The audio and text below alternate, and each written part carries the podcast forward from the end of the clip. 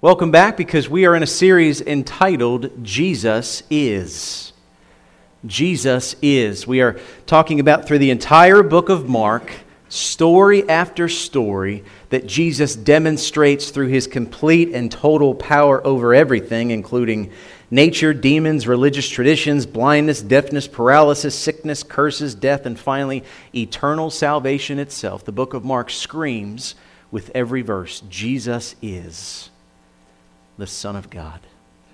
We are now in the middle of chapter 8, as we're going to be looking uh, at verses 11 through 13. The title of our message here this morning is Seeking a Heavenly Sign. Seeking a Heavenly Sign. And I want to ask you a question. You be honest with your pastor here in God's house this morning.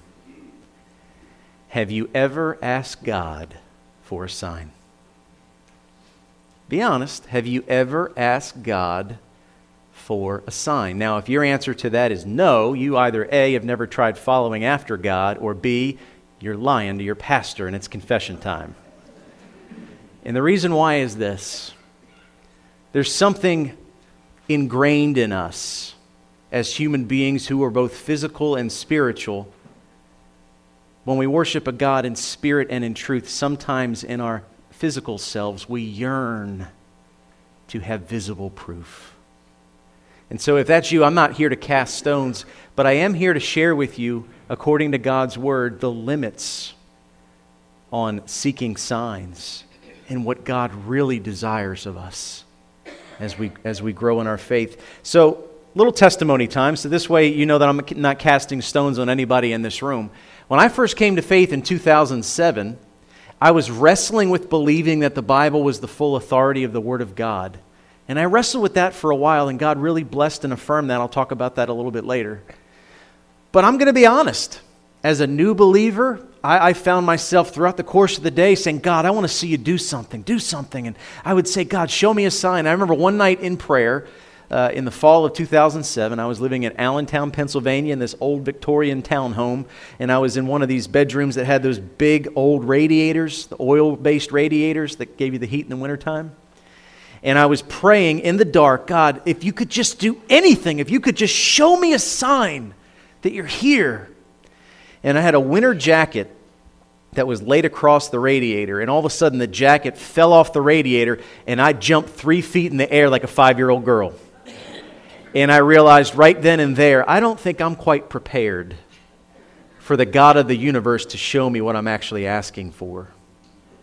And so I began a journey, and I remember again that year where I stopped asking for signs and I started reading the Word. And God met me where I was. And I would say for everybody in this room, God's not looking for you, uh, if you're a new believer, to wake up one day in full spiritual maturity. That's not how it works. But if you are somebody who is seeking after signs, I hope today will be an encouragement to you to go a little bit deeper and understand why signs are not God's primary way of growing your faith. You know, I've learned that signs, and God is a God who can do whatever He wants. There have been signs in my life that have strengthened my faith, but signs cannot produce faith. And the reason why is Hebrews chapter 11, verse 1 tells us faith is the assurance of things hoped for, the evidence or conviction of things not seen. Your trust in the Lord Jesus is not going to be based on what you've seen. It's going to be based on what He said because it's the evidence of things not yet seen. There will be a day where faith becomes sight, but that day is not today. And so we got to go beyond signs. And we also need to understand that without faith, signs only produce a desire to see more signs.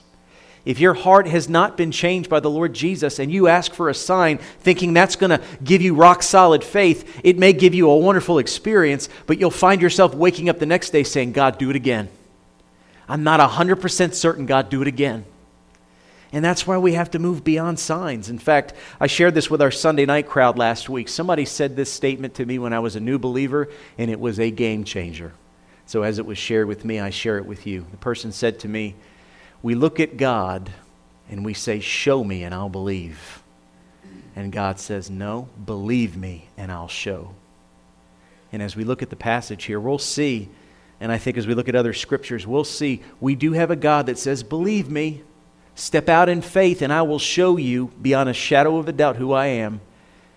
But you must believe first, and I'll show second, not the other way around. So, my plea today as we look at Mark chapter 8, verses 11 through 13, is that we understand the heart of Jesus who wants to lead us by faith and not by sight.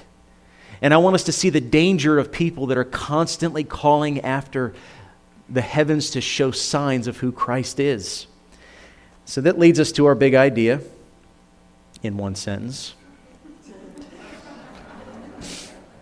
Jesus rejects a request for seeking a heavenly sign because no amount of evidence can replace the role of faith. Jesus rejects a request for seeking a heavenly sign because no amount of evidence can replace the role of faith. So if you want to know more, about uh, God's perspective on seeking a heavenly sign, would you join me by turning to the book of Mark? Again, second book of the New Testament, Matthew, and then Mark. We'll be in Mark chapter 8, verses 11 through 13. It'll be on page 1003 in your Pew Bible, in front of you or beside you. And if you would stand at this time, out of the reverence of the reading of God's holy, infallible, inerrant, and fully sufficient word. Again, we're in Mark chapter 8 and we're going to be looking at verses 11 through 13. Hear God's word to us through his servant Mark. The Pharisees came and began to argue with him, seeking from him a sign from heaven to test him. And he sighed deeply in his spirit and said, Why does this generation seek a sign? Truly I say to you, no sign will be given to this generation.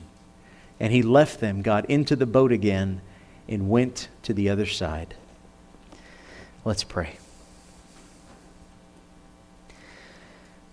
Heavenly Father, you are so good to us. You are so patient with us. And you meet us where we are. Lord, I believe everybody in this room at some point has probably asked you for a sign, and yet you don't turn away from us. You're patient with us. And yet you show us in this passage, Lord, the heart of seeking after signs is not always a heart of true faith. And so, Lord, I just pray that you would just take these words and press them deep into our hearts, that we would know your heart, that we would walk by faith and not by sight, and that we would continue to grow in that walk as we grow in your word, seeking to be more like your Son. Be with us now. Give us your power and your presence as we walk through this passage together, we pray. In Jesus' name, and God's people said, Amen.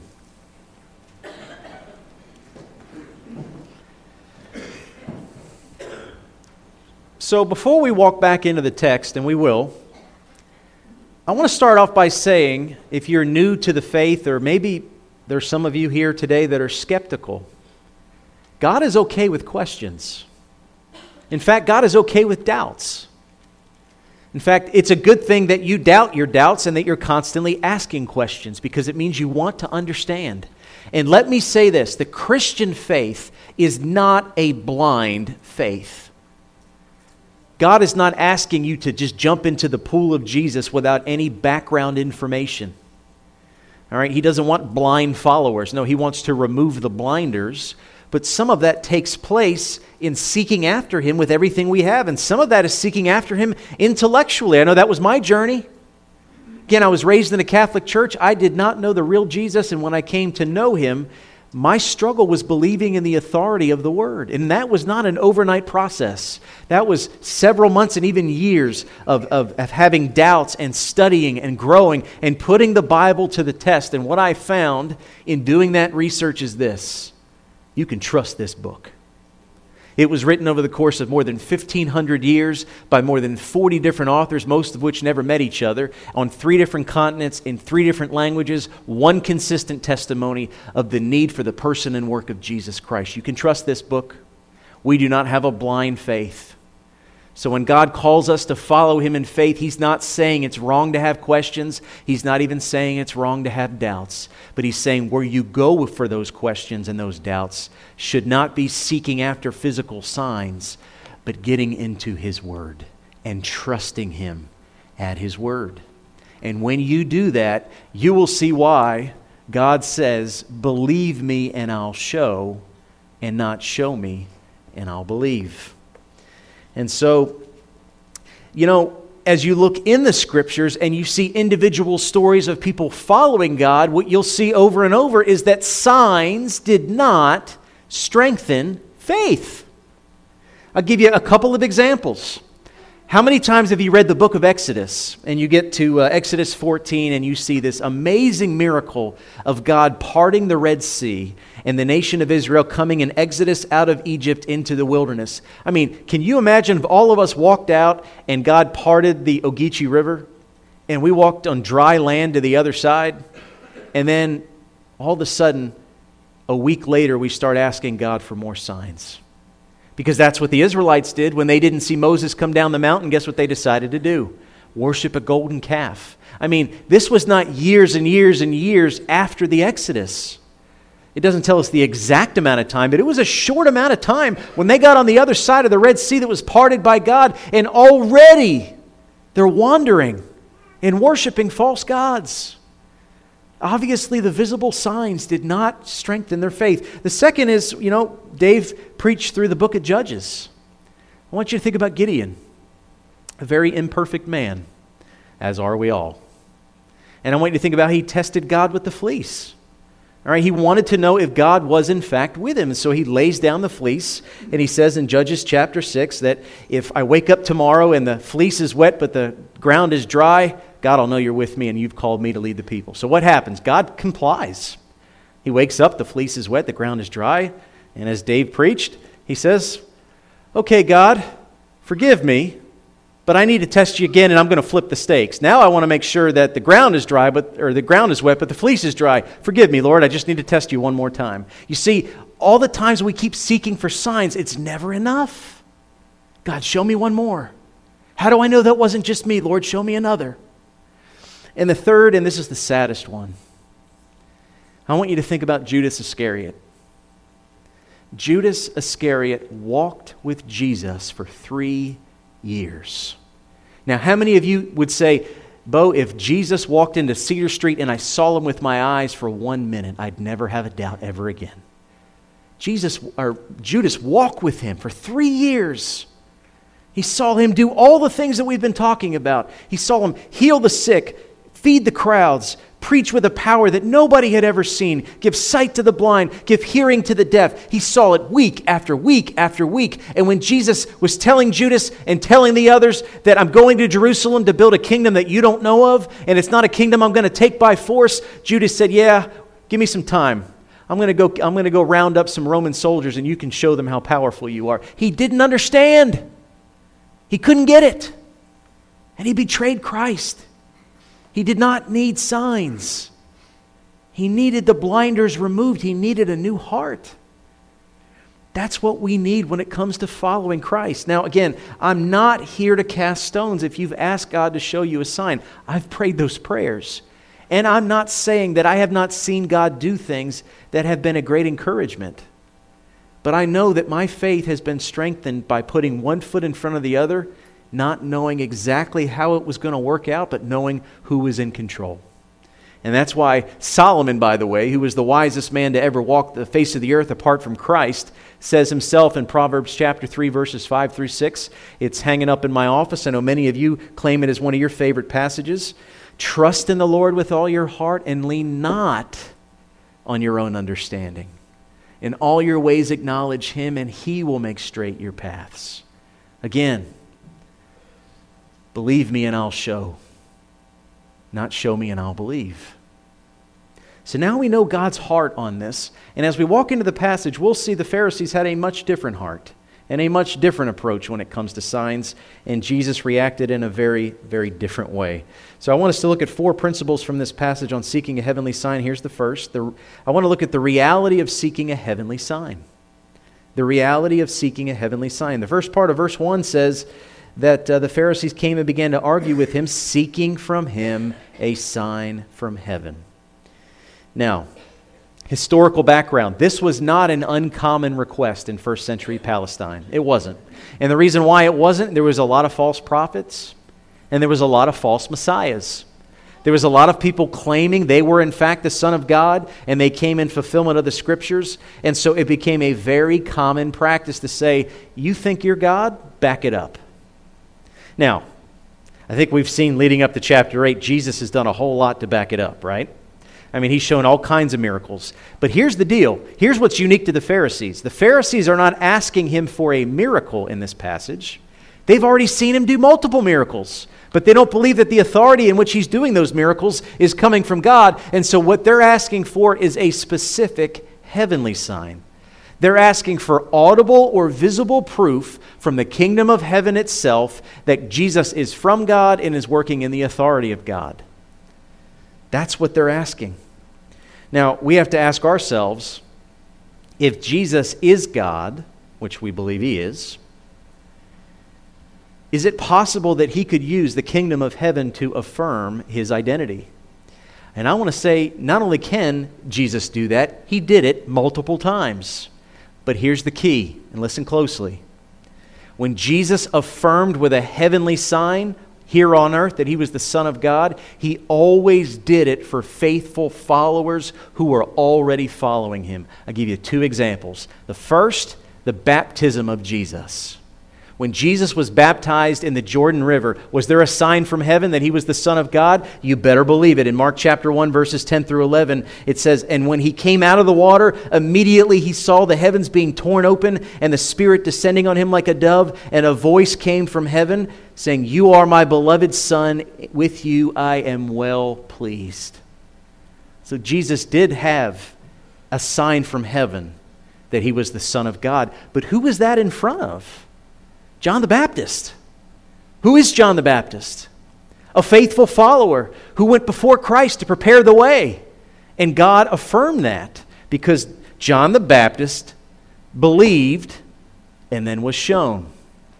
I'll give you my second example. We'll be looking at this probably a little bit later on. In Mark chapter 9, verse 7, Jesus once again affirms his identity with a heavenly sign that we know as the Mount of Transfiguration. He takes the inner circle, Peter, James, and John. They go up on the mountaintop, and he's transfigured with Moses and Elijah. All right, and it says in Mark chapter 9, verse 7 And a cloud overshadowed them, and a voice came out of the cloud This is my beloved Son, listen to him.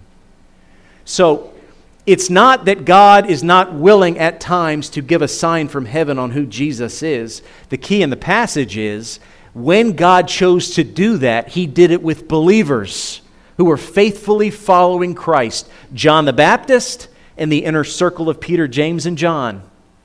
But now you have Pharisees coming and asking. It's a whole different story. Again, believe me and I'll show, not show me and I'll believe. So before we move on to point two, I just want to ask you this. If you're someone in this room who is struggling to believe, and you're struggling in your faith, are you being obedient to what you already know? God's not asking anybody in this room to be a scholar if that's not your calling. My question is if you want God to affirm who He is, how are you doing in what you already know to be true? Because I would be willing to say that all of us struggle with what we already know, not really what we don't yet know, but what we do know we're not being obedient to. God says, Be faithful to what you do know, and I'll meet you there and I'll strengthen you there. But you need to be faithful to what you already do know. When, in 2007, when I asked God for signs, He knew I was immature. He didn't strike me down with lightning, He was patient with me. But I will tell you this in 2021, if I was still begging and pleading for signs and unwilling to read the Bible because I didn't believe it was the Word, I think He'd be a little bit more impatient with me. Because I'm at a different place in my faith now than I was then. It's a journey. And so I say to each of you if you're struggling to believe right now, be faithful where you are and watch how He'll show in time. That's number one. Number two, let's look at the reason for seeking a heavenly sign. The second part of verse 11 has these three terrifying words. At the end, it says that they were seeking a sign from heaven to test him. God knew their hearts. Jesus, as the Son of God, knew their hearts. They were asking for a sign not because they wanted to believe, but because they wanted to test Jesus and discredit him. They did not want to believe because they did not want Jesus to be the Son of God and discredit them because they were the people of authority as the teachers of the law. And Jesus knew their motive. They wanted to trap him and discredit him, and Jesus was not going to fall for it. And here's the deal we see earlier on in the book of Mark the Pharisees were present when God was working through Christ and Christ was casting out demons. And if you remember with me, back in Mark chapter 3, verse 22, how did they respond to these miraculous powers of Christ? It says, And the scribes who came down from Jerusalem were saying, He is possessed by Beelzebul, and by the prince of demons he cast out the demons. This became what is known as the unpardonable sin. And we said way back when in that message if you're scared that you've committed the unpardonable sin, I'm telling you, you haven't, because the unpardonable sin is to be in the presence of the Son of God and to see him do miraculous work and attribute that work to Satan and not God. That's the unpardonable sin. And they committed it. Because if you see Jesus in the flesh doing work only Jesus can do, and you attribute it to the devil, there's no salvation for you apart from that. After Jesus, there's no more round two. All right, there's not another lifeboat coming. And they didn't get it. So another miracle would not have worked because every miracle he did just made them more and more angry because they didn't have a heart for Christ. And they attributed everything he did to, to Satan himself. But Jesus tells us again in another passage if you want to know that I am God, and that my teaching and authority come from God. If you want to know that I'm the Son of God, you better obey the will of God. He says it in John chapter 7, verse 17. If anyone's will is to do God's will, he will know whether the teaching is from God or whether I am speaking on my own authority. So, once again, just as I said a few minutes ago, if you're struggling to believe the Bible is the Word of God, obey the Lord and find out. Obey the Lord and find out. He will affirm it. I, I can testify that He's done it in my life as well. Faithfully obey the Word of God, and you will know it comes from the Son of God. That is who Jesus is, and that is what He tells us. Again, believe me and I'll show, not show me and I'll believe. That's two. Number three. We've seen the reality of seeking a heavenly sign, the reason for seeking a heavenly sign. Third, let's look at the response to seeking a heavenly sign. As we look at verse 12, it says, And he, meaning Jesus, sighed deeply in his spirit and said, Why does this generation seek a sign? Now we see the heart of Jesus. Don't just gloss over these words it says that he sighed deeply in his spirit. It wasn't just annoyance, it was grief. Do you know that it grieves the heart of God when he comes into the presence of sinful unbelief? The Bible says it's not his will that any should perish, but that all should come to a knowledge of the truth. It says in Ezekiel, he takes no pleasure in the death of the wicked. God has a genuine desire for every human being made in his image to know him. And I said this a couple of months ago, uh, a chapel service when I was at seminary, my very first chapel service. Our dean of students at the time, Mark Liederbach, got up and said, The greatest social injustice in the world is that people made in the image of God to worship Him don't. That's the greatest injustice because if you are a human being and you die without knowing Jesus, you miss the whole purpose of your entire life. The main purpose of your life is to worship the God in whose image you are made. And it grieves Jesus to look in the eyes of the ones that he loves and that he died for, that are blind and cannot see. It grieves his heart. But I want to say there's another level of grief that he has for the Pharisees. And you know why? Pharisees were the teachers of the law, they were the leaders of Israel. If you remember with me back in Mark 6, as he got ready to feed the 5,000, I'll, I'll, never forget, I'll never forget reading that passage. Uh, it was that one sermon in this series where I cried so hard I couldn't get my, my words out. And I, had, I needed a Eric Woods, amen, to get me going again. You remember that? I, I just couldn't get it out. And you guys were all thinking, like, leave it to a Baptist preacher to cry over a, a story about feeding 5,000 people. He's a Southern Baptist. It wasn't about food. In that passage, Jesus looks out at the nation of Israel as sheep who had no shepherd. Why didn't they have a shepherd? You know why? The teachers of the law had no idea where they were leading the flock. And that grieves the heart of Christ that they're waiting thousands and thousands of years for the Messiah to come. And because they were looking for the wrong Messiah, because they were looking for a political warrior, they completely and totally missed it. In fact, they not only missed it, they were so angry and wanting to discredit Jesus, they're the ones that eventually put him on the cross. And Jesus looks in their eyes and he sighs deeply in his heart. The Pharisees were so close and yet so far away and it grieved his heart. And it tells us as teachers how careful we need to be. In James chapter 3 verse 1 it says, "Not many of you should become teachers, my brothers, for you know that we who teach will be judged with greater strictness." Now, we often make jokes about it now. Brother, Brother Eddie and the search committee led by Jim O'Brien asked me three times to submit my resume to be your pastor, and I said no twice. You say, Bo, why would you say no? Not because you, love, you don't love Cedar Street. Listen, you don't know how much I love this church. It's because James chapter 3 terrifies me. Do you know why it terrifies me? The Bible says I'm going to stand before God and give an account of every soul that I'm entrusted to. You say, Bo, why do you care about the membership roll so much? Why are you so strict on policies of membership? Because I need to know who my sheep are because I'm going to give an account at my day of judgment.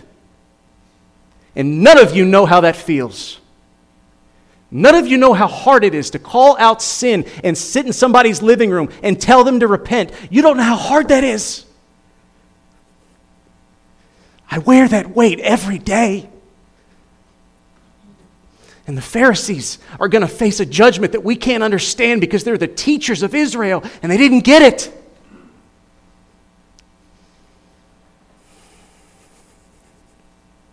We will be judged more harshly. We need to take that seriously. To the Sunday school teachers, I'm so grateful for the ministry that you've taken seriously because you will have a higher judgment.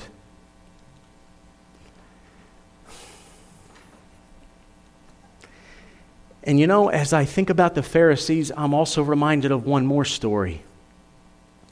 There was one Pharisee, one and his name was Nicodemus. And there was something different about Nicodemus. He saw something in Jesus nobody else saw.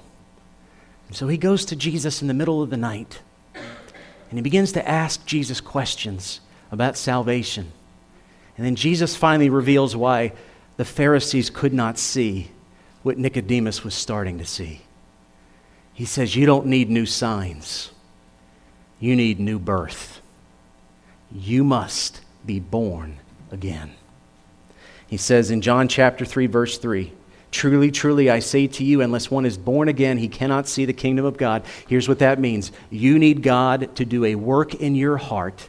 Perhaps he's doing that right now at the preaching of his word and remove the blinders where the God that put you to sleep the Sunday mornings in the pew where you couldn't wait to get to lunch and you were snoozing, all of a sudden the Word becomes active and living in your heart because God is doing a work. And that's not a sign from heaven, that's a work of the Holy Spirit in your heart. That's what you need. That's what we need to have faith. That's what Jesus told Nicodemus. Stop looking for signs. The wind blows where it may. The Holy Spirit does His work. You need to be born again. So that's number three. We've looked at the reality of seeking a heavenly sign, the reason for seeking a heavenly sign, the response to seeking a heavenly sign. Fourth and finally, and this is sad, let's look at the result of seeking a heavenly sign. It says in verse 13, and he left them, got into the boat again, and went to the other side. Now, to be sure, nobody in this room is a Pharisee. Again, those who are teachers are going to be judged more harshly. I thank God that in all my asking for signs, he didn't get in a boat and go away from me. He was patient with me. But with the Pharisees, he knew their heart and he knew the writing was on the wall. And he wasn't going to waste time. He had already seen the Pharisees. He'd come and gone. He was on one side of the Sea of Galilee, and he decided to go to the other side. And the reason why is he knew at this point in his public ministry it was time to move in a different direction. It was futile to continue to argue with the Pharisees again because no sign was going to change their minds. Their heart was dead to the true and living God. And one thing happens in, after this scene, if you look at the rest of the book of Mark the public ministry of Jesus begins to shift. So, in the beginning of the first eight chapters, what you see is Jesus going out, sharing the gospel, healing, and, and all these signs and wonders to demonstrate that he, in fact, is the Son of God. But as we, we go past this passage at the end of chapter 8 and into the last chapters of Mark, what we see is Jesus now begins to focus on his disciples. He begins to pour into them and spend more time with them and prepare them for his departure because he knew it was these, these men that were going to go out and be the leaders of the early church. And what can we learn from that? As we see Jesus shaking his head in disbelief at the uh, Pharisees and getting in a boat and going out, what does that mean? That we should stop doing evangelism? No. We need to share the gospel, we need to be faithful witnesses. But there is one thing that we need to be careful that we never do. We do not need to starve the sheep to try to feed the goats. There are churches right now, okay, there are churches right now who are so quote unquote seeker friendly, they don't want to be offensive in any way. They will basically make the uh, worship service as simple as it can be. They won't talk about sin, they won't get into the word because they're scared of scaring people off. But in each one of those churches, there are genuine sheep who are hungry and they starve because we're too busy feeding goats. Now, I will tell you this I don't have the magic formula because you know what? I want our church to be welcoming to seekers. If somebody's struggling with their faith and they don't know God and want to know answers, I pray that Cedar Street would be a place where they're comfortable and yes, I pray that I don't teach or preach over their head. I want to teach clearly in a way that people can understand, but never in such a way that the, the true sheep of this church go hungry. And that's not an easy task to feed the most mature of the sheep, but yet put the cookies on the bottom shelf for everybody else. That's, that's a week by week attempt. And sometimes I succeed and sometimes I fail. But I will say Jesus teaches us that we don't spend every waking second chasing after skeptics and trying to give an answer to every single argument they have. Listen, there's a time and a place for that. All right? We have to be faithful to defend our faith, to know what the attacks are, but we also need to spend a significant amount of time pouring into the people that God has entrusted to us. We can't let the sheep go hungry.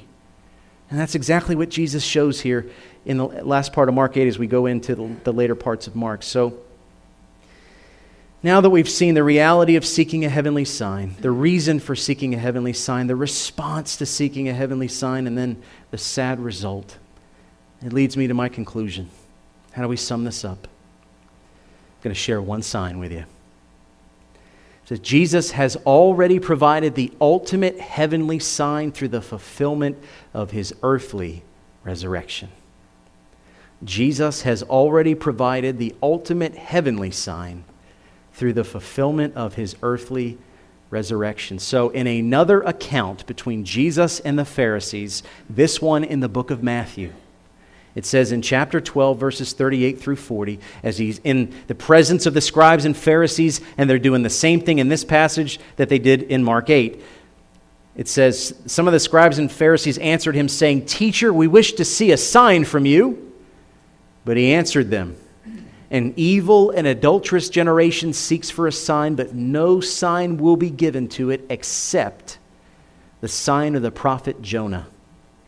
For just as Jonah was three days and three nights in the belly of a great fish, so will the Son of Man be three days and three nights in the heart of the earth. Now, what does that mean as we draw to a close? Here's what it means. I can't tell you how many Easter services I was a part of before this clicked. But on Easter morning, when we come and we worship the Lord Jesus and we recognize that he came out of the tomb and he was raised from the dead, the sign of him coming out of the tomb is a sign from heaven. And it's a sign that the Father has approved his sacrifice. Do not miss that. All right? Jesus is the Lamb of God who takes away the sins of the world. And prior to the coming of Christ, you had the blood sacrificial system in the temple. And here's what happens animal after animal after animal is being sacrificed, and all this blood is being shed, and none of it could fully atone for the sins of mankind. It was a temporary covering over of the sins of man. But then Jesus comes, again, the Lamb of God who takes away the sin of the world, and he was finally the worthy and complete and sufficient sacrifice for the sin of man. And when he hung on the cross and said those three beautiful words, it is finished, what he was saying is, all the righteous perfection that needed to be earned, I've already earned it. And all the sacrificial atoning punishment that needs to be taken, I've already taken. And now that I'm on this cross, I breathe out my last breath saying that it is finished. And if he said those words and he never came out of the tomb, we'd still be looking for a heavenly sign that he's the Messiah. But he did come out of the tomb three days later. And when he came out of the tomb, it was a, an expression from heaven itself. The Father is saying, I approve of that sacrifice. It is all that is needed for the forgiveness of sins and the gift of eternal life. We do not need a heavenly sign. He's already given it to us because He is risen indeed. That's what we need. So, as we pray, I just ask you if you are somebody who's coming in here today struggling with your faith, I don't condemn you. Questions are good. Struggling is good. Seeking is good. It means you care. There's a lot of people that are doing other things on Sunday morning that don't care. So I, I encourage you, God will meet you where you are. But instead of seeking after signs, no, the greatest signs have already been given. What I would say is give your life to Jesus. Repent of all the sins that you willingly know that you have committed. Seek to follow him in faith follow him through the support and accountability of a local church. Get into the Word of God. He's not asking you to be a scholar, He's just asking you to be faithful to what you already understand, and He'll give you more understanding. Because remember, we worship a God who does not say, Show me and I'll believe, but believe me and I'll show. Let's pray. Father, Again, I want to thank you publicly for what you've done for me privately in my walk with you, that you've been patient with me. In the years that I've asked you to show me signs, Lord, you have in certain times and in certain ways, but I thank you, Lord, that you were patient in my immaturity, Lord, and even in areas where I am still lacking in maturity, and that you've shepherded me. I thank you for this church and how you have shepherded us. And Lord, I pray that we would have a faith that would go beyond seeking after heavenly signs, that we would not test you, but we would trust you. And what is equally important, that we would obey you, not to earn anything, because we know that what needed to be earned has already been earned by Jesus, but to obey you in faith for what he has already done for us. Be with us now, I pray. In Christ's name, amen.